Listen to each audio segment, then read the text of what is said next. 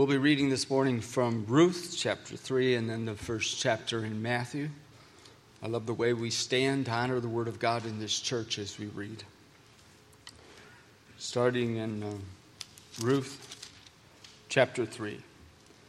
Then Naomi, her mother in law, said to her, My daughter, should I not seek rest for you, that it may be well with you? Is not Boaz our relative? With whose young women you were? See, he is winnowing barley tonight in the threshing floor, at the threshing floor. Wash therefore and anoint yourself, and put on your cloak, and go down to the threshing floor. But do not make yourself known to the man until he has finished eating and drinking. But when he lies down, observe the place where he lies. Then go and uncover his feet and lie down and he will tell you what to do. And she replied, All that you say I will do. So she went down to the threshing floor and did just as the mother in law had commanded her. And when Boaz had eaten and drunk, and his heart was merry, he went to lie down at the end of the heap of grain. Then she came softly and uncovered his feet and lay down. At midnight, the man was startled and turned over, and behold, a woman lay at his feet. He said, Who are you? And she answered, I am Ruth, your servant. Spread your wings over your servant, for you are a redeemer. And he said, May you be blessed by the Lord, my daughter. You have made this last kindness greater than the first, in that you have not gone after young men, whether poor or rich. And now, my daughter, do not fear. I will not for you all that you ask. For all my fellow townsmen know that you are a worthy woman. And now it is true that I am a redeemer, yet there is a redeemer nearer than I. Remain tonight, and in the morning he will redeem you. Good, let do it. Good, let him do it. But if he is not willing to redeem you, then, as the Lord lives, I will redeem you. Lie down until the morning. So she lay at his feet and in the morning until the morning, and but arose before one could recognize one another. And he said, Let not be known that the woman came to the threshing floor. And he said, Bring the garment you are wearing and hold it out. So she held it.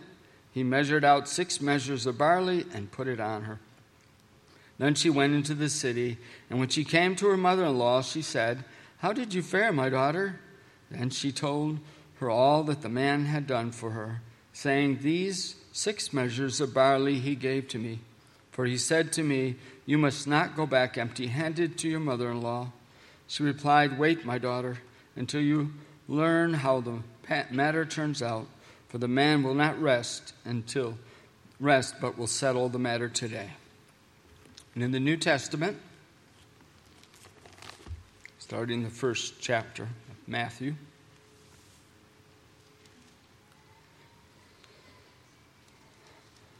the book of the genealogy of Jesus Christ, the son of David, the son of Abraham. Abraham was the father of Isaac, Isaac the father of Jacob, and Jacob the father of Judah and his brothers, and Judah the father of Perez and Zerah by Tamar, Tamar, and Perez the father of Hezron, and Hezron the father of Ram, and Ram the father, father of Amminadab, and Amminadab the father of Nahshon, and Nahshon the father of Solomon, and Solomon the father of Boaz by Rahab, and Boaz the father of Obed by Ruth, and Obed the father of Jesse, and Jesse the father of David the king. And the Lord bless the reading of his word. You may be seated. If you heard my wife speak, you know why I asked her to do that. Um, she's so much more articulate than I am, but as well, uh, heartfelt um, thoughts towards Orlando Grace Church and the time that we've spent here. It has truly been a blessing and a healing time for us. And uh, you'll see us some more, but um, this really is our probably our last Sunday here as a family in this manner. Um, and just in God's providence, um, Pastor Kurt had to be out and asked me to preach. So here we are. We'll also uh, invite you, all of you, if you can, uh, to bring your own lunch, um, but we'd like to make a presentation about uh, the work that God has already begun to do in South Florida and how we'd like to join with what God is doing there in planting a church to the glory of God. And I'd like to say that all of you are going to be involved. And we pray that each one of you will um, at least support us in prayer, at most support us in prayer. Your prayers are invaluable. And um, so we're trusting that you will do so. If you're unable to stay, uh, we'll be in touch, and please stay in touch with us as well. So we have the privilege of going through the book of uh, Ruth, chapter, or the chapter in Ruth, Ruth chapter 3. And um, may the Holy Spirit convict our hearts today and cause us to love and trust our Lord Jesus Christ and proclaim the coming of his kingdom to the glory of God the Father. I'm grateful for the opportunity and every opportunity that I've had um, while we've been here in order to bring forth the Word of God. Um, it's always a privilege, and we're grateful again for this congregation. The story of Ruth is legendary, isn't it? And um, if you don't know the story, we'll, we'll kind of jump halfway in today. But let me mention a couple, thing and, couple things. In, in chapter 1 of the story of Ruth, we see that it occurs in the days when the judges ruled, when everybody did what was right in their own eyes. Um, we feel the weight of the darkness and the curse of God upon Israel due to their their disobedience and due to their self reliance. There's a famine in the land. And a father named Elimelech leads his family away from the land of God's promise. He leads them away from Judah, away from Bethlehem, whose name actually means the house of bread. And he leads them away to feed among the enemies of God. So they have, in, in effect, rejected God rejected God's promises toward them. They don't trust God anymore.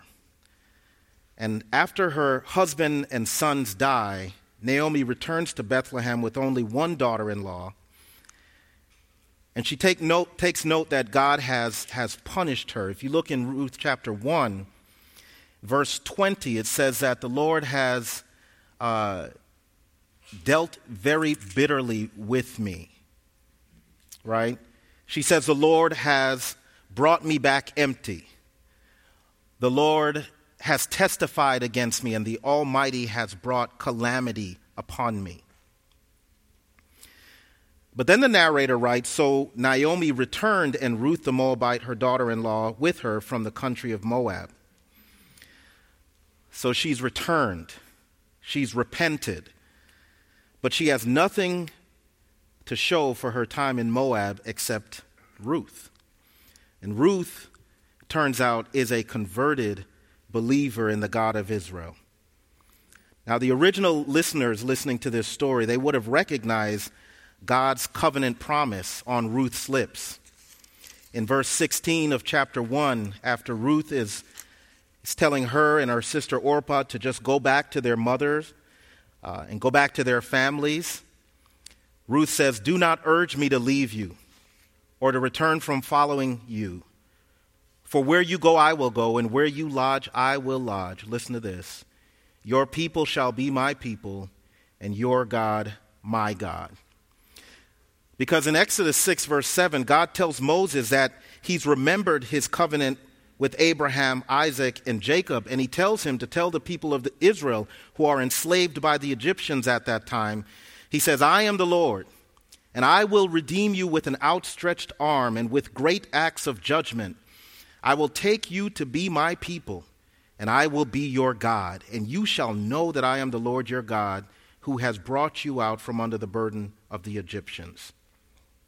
And later on in, on Mount Sinai, after Israel has escaped Egypt, God tells Moses to tell the people, you yourselves have seen what I did to the Egyptians and how I bore you on eagle's wings and brought you to myself. Now, therefore, if you will indeed obey my voice and keep my covenant, you shall be my treasured possession among all peoples, for all the earth is mine. He says, I am the Lord. I am your God. You will be my people. I have brought you out on eagle's wings, and I have redeemed you. And notice that the obedience of the Israelites uh, was not commanded so that they might be redeemed, but because they had already been redeemed. He'd already brought them out of, his, out of Egypt. And this is the nature and character of our God to take a people who were not a people, to take us as enemies of God, those who reject his promises and, and we reject his care.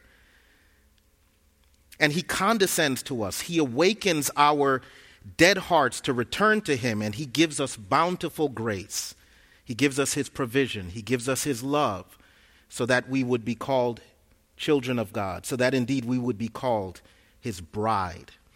This is what we see from the history and promises of God in the Old Testament, all the way to their fulfillment in the New Testament, and even with new promises that come. And so we finally see in Revelation chapter 21 the holy city, New Jerusalem, coming down out of heaven from God, prepared as a bride adorned for her husband.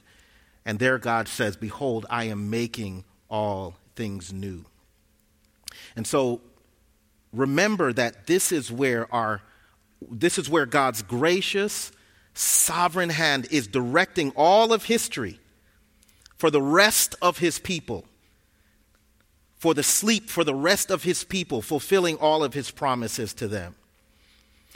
And then just moving on to chapter 2, we find that Ruth there takes initiative to fulfill her right as a stranger and a foreigner to glean from the corners of the fields. And she's received the gracious favor of Boaz, this, this mighty, va- valiant man, favor that she doesn't expect. And so now in chapter 3, chapter 3, we're going to learn, and this is our main theme, that God, our God, is sovereign and faithful to his promises. So we are invited to approach him in obedience and faith. Let's pray before we move forward. Lord God, we thank you for this story. And we realize that it's not just a story, it's not just something from history, but this is redemptive history. This shows us, Lord, how you, in your grace, with your gracious hand, have sovereignly reigned over all of history in order to bring us to an understanding of the Lord and Savior Jesus Christ, who came so that we might have life and that we might have rest. Help us to hear your word. Help us, O oh God, to do what you have called us to do. In Christ's name we pray. Amen. Our God is sovereign and faithful to his promises, so we're invited to approach him in obedience and faith. And so there's three things related to this main, main theme that we're going to learn. Number one, that God promises rest and we can trust him. Number two, that claiming God's promises requires the obedience of faith. And three, and finally, God assures us that He will deliver on His promise and give us rest. First, God promises rest, and we can trust Him to provide that rest. Naomi tells uh, Ruth in verse 1 My daughter, should I not seek rest for you, that it may be well with you? Now, remember in chapter 1, or if you recall this from the story that you may have heard before, in chapter 1, Naomi tells Orpah and Ruth to return to their mother's house in order to find rest. But for Ruth, how could she now do that? She was now following the one true God. And, she was following this woman who she now knew as a mother. And here in chapter 3, things are starting to get encouraging because Naomi has now, she's returned to the land, to the house of bread, and she started to see God's goodness to her, and she started to see God's goodness to Ruth. She's being provided for. She's no longer empty, but really she's not quite full yet. She's returned to God, but now she knows that there's more for her daughter in law that she has followed uh, that has followed her in devotion and in faith. Uh, there's more for her. And because of God's goodness, her trust and her faith in God is increasing more and more. And it moves her to action. Uh, it reminds me of the writer of Hebrews, who in chapter 4 encourages the people of God to strive to enter into the rest that God has promised for his people. And we can strive to enter that rest in, in great confidence and assurance that we will have it. Why? Because our high priest, Jesus Christ, has secured that rest for us. And I want to encourage each and every one of us here today that if we have seen God do things for us in the past, let it encourage you to trust Him for your present. Allow it to encourage you to trust Him for your future. He is the God who will give you rest. He is the God who will provide. And Naomi is now moved because of what she has seen God is doing to think of a plan, right? It doesn't make her stagnant. She's moved to think of a plan that would secure a marriage for her daughter in law to finalize this rest. And Boaz is one of their redeemers, and we learned that in chapter 2. There is a chance there is a chance that her family can now experience redemption. Remember the darkness that they've, they've been through. They left their land. Her husband, her two sons have passed away. Her, her other daughter in law is gone. Much darkness, but now there's a chance that they can experience redemption. Their family can be whole. Ruth cannot, can be not just a young lady that represents the enemies of the people of God, but now she has a chance to be a part of the family of God. And the original audience listening to this story would see God's hand in every background detail here, moving Naomi's embittered life toward restoration and redemption because she has returned to the state, safety of her God. And, and this story is, is just a reminder of God's covenant to his people I will be your God, and you will be my people, and the assurance that we have in him. And it's not just for Israel, but it's for all that put their hope and their trust in him. So, so Naomi is moved to action and she tells Ruth what to do. And we'll talk about that in a moment. But Ruth's response in verse 5 is all that you say, I will do. And that brings us to our second point. We see that claiming God's promises requires the obedience of faith. Claiming God's promises requires the obedience of faith. The plan that Naomi put together here was not a foolproof plan. There's a whole lot that could have gone wrong here. Uh, you can poke a lot of holes in a plan like this. She is telling Ruth to go down to the threshing floor after Boaz has eaten and, and has drunk and he's merry and he's happy. And, and if you read the plan, it just causes you to say, What is she thinking? But Naomi has seen Boaz's character, and she has seen enough of God's goodness to know that God is not going to leave her or forsake her.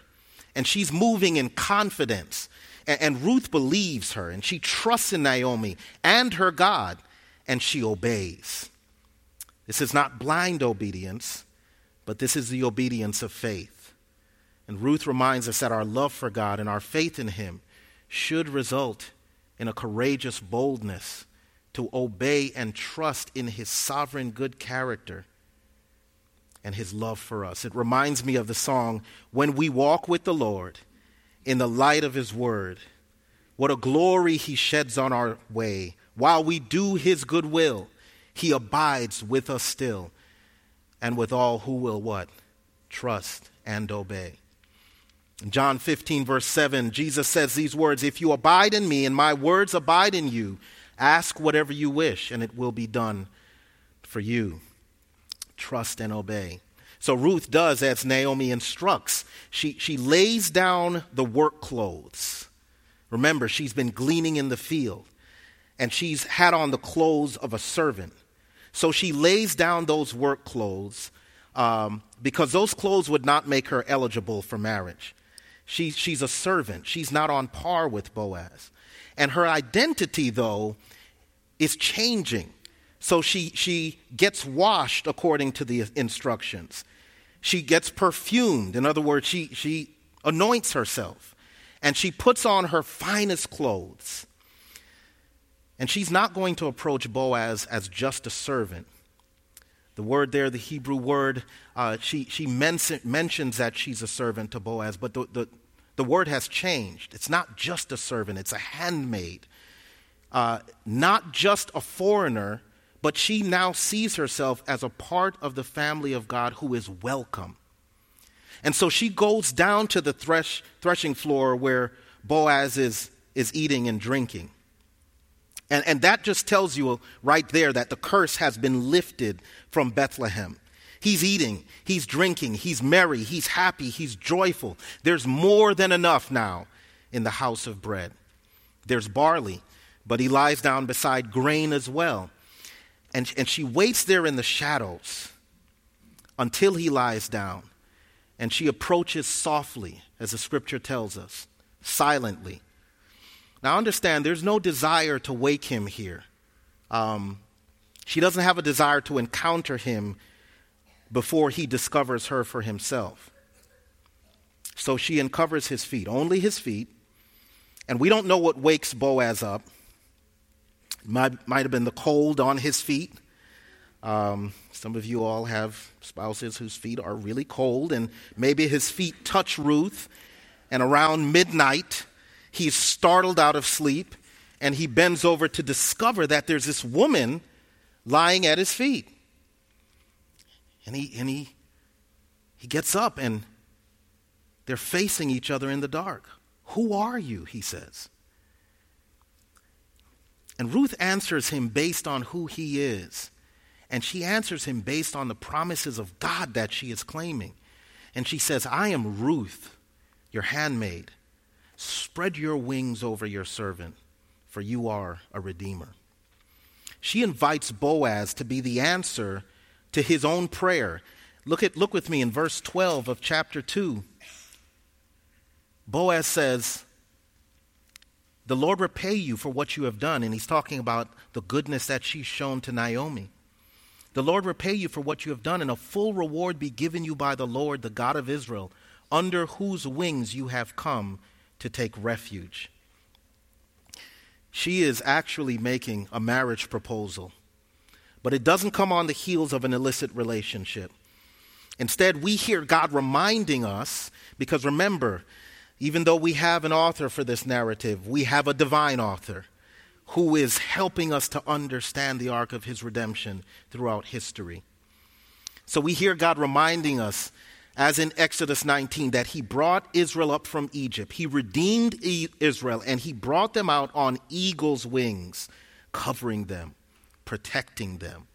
And Ruth's request that Boaz cover her with his wings is a request for him to make her family whole again, to change their status, to fulfill their rest, to redeem them. And this is language we hear in the New Testament related to what has happened to us in Christ. In Ephesians 4, we're told that we who were dead in trespasses and sins, Paul, Paul also calls us enemies of God in Romans. We who were dead in trespasses and sins were chosen by our gracious God before the foundation of the world. And he predestined us for adoption as sons through Jesus. And in him we have redemption through his blood, the forgiveness of our trespasses, according to the riches of his grace, which he lavished upon us. The idea of redemption, it's more than just a one time buyout. When we're redeemed, we're no longer our own. See, Ruth is proposing an unbreakable union with Boaz. And as we are redeemed by God, we are in union with Christ. Everything that He has, we have and will have. One day we're going to see Him and be like Him. And there's this mystical union that we have with Christ, and not only with Christ, with all the members of the bride of Christ. We're covered by Him, we're protected by Him, we're loved by Him. We find all of our hope and rest in Him and in Him alone. We're justified in Him. We're no longer strangers and foreigners. We're no longer enemies, but now we're at peace with God and rejoicing in hope of the glory of God. So we see that God promises rest, and we can trust in Him. We also see that claiming God's promises requires the obedience of faith. And finally, assurance. Assurance. God assures us that He will deliver on His promise and give us rest. There is a plot twist. It's not happily ever after just yet. Because there's another Redeemer, a relative that's closer than Boaz, and we don't know what he's going to do. But look at Boaz's, Boaz's response to Ruth's request. He says, May you be blessed of the Lord. May you be blessed of the Lord. And that's a request and a command. Be blessed of the Lord. He says, Now, my daughter, do not fear. He says, I will do for you all that you ask. He says, As the Lord lives, if this other guy won't redeem you, I will redeem you. See, Boaz is assuring Ruth that he will fulfill her request. And how wonderful this must have been for Ruth to hear that the prayers of Naomi would be answered, that there would be a redeemer. There would be someone to restore the family name. There would be someone to preserve the family's future. There would be someone to care for the family's present needs. And again, the original hearers of this narrative most likely would have already knew, they would have already known about David and about the fact that he was king, and they would have known something about his lineage. But however, what assurance of God's promises to them that they would feel, knowing that their God was one who would condescend to them and, and he would see about their redemption. And he would see about the redemption of a family that had turned their back on God, had turned their back on the land of promise, had turned their back on the house of, of bread, but because of the faithfulness of God, they had returned and they would experience full restoration. Their God, the Israelites would hear, and I want you to hear this as children of God today, is a God who is so concerned about the inclusion of all nations that he causes a Moabitess. And that might have been the most derogatory term or type of woman for an Israelite to marry. A Moabitess is brought into the family of God in such a way that she would be the grandmother of David, who, as we read in the gene- genealogy in Matthew, is not just any king, he is the king. And David was a father of the King of Kings, our Lord and Savior Jesus Christ, humanly speaking. So Ruth's redemption and her place in history assures us that our God is concerned about every nation and that our Lord Jesus is, is the anointed one, the Christ Matthew calls him, who is the sovereign ruler of all nations. He is the King of kings, He is the Lord of lords. And we have full assurance, and we can be content in Him because He has promised for all of us who have put our faith and our trust in He and He alone I will never leave you. I will never forsake you. I am with you always, even to the end of the age. Amen. I'm really, I was really saddened this week um, by the deaths of uh, Kate Spade, Anthony Bourdain, uh, by suicide, presumably um, because of depression. And I, I know their, their deaths are not the only ones mourned this week. Um, obviously, over 100 peop- 120 people, I understand, die by their own hand every day. And these are image bearers of God. But there's a loss of hope. There's a loss of hope. And if there's anyone here today who's experiencing a sense of hopelessness or, or restlessness, things have not turned out as you expected or desired. You might even be experiencing um, a momentary or even a prolonged loss of assurance of salvation and the benefits of salvation in this life through our Lord and Savior Jesus Christ. If we're truthful, things can get discouraging sometimes. Life can cause you to be discouraged. You can begin to even wonder whether or not God has forsaken you. And we can respond a number of ways. We can respond by turning our backs on Him, we can respond by turning to other means of support that we believe will help us, turning to really other gods. Might could be anything, might be food, might be binge watching Netflix, might even be more destructive than that. But none of that will satisfy. None of that will provide the assurance we need. None of that can redeem us. None of those things can give us rest. I want to encourage you today to remember or to come to the one who gives rest. If you're not a believer, come. And if you are a believer, I want to remind you to trust his word. If you're returning to God because you have rejected him, because life has been hard, I want you to know that he won't cast you off when you return. If we ever get to the point where we, we believe the enemy's lies, that God has forsaken us, the story of Ruth shows us that God has made provision in his son. He's there to provide and to protect us, even when, even when it seems like there is lack or, or danger, or even chaos all around us. We might even begin to believe that our own inadequacy or our own mistakes will mess up the plan of God for our lives and God's ultimate plan. Now, there are consequences to every action, that's true. And our actions can harm us, they can harm other people. But I want you to know that God is sovereign over every action, and He will cause all things for those whom He loves to redound to His glory.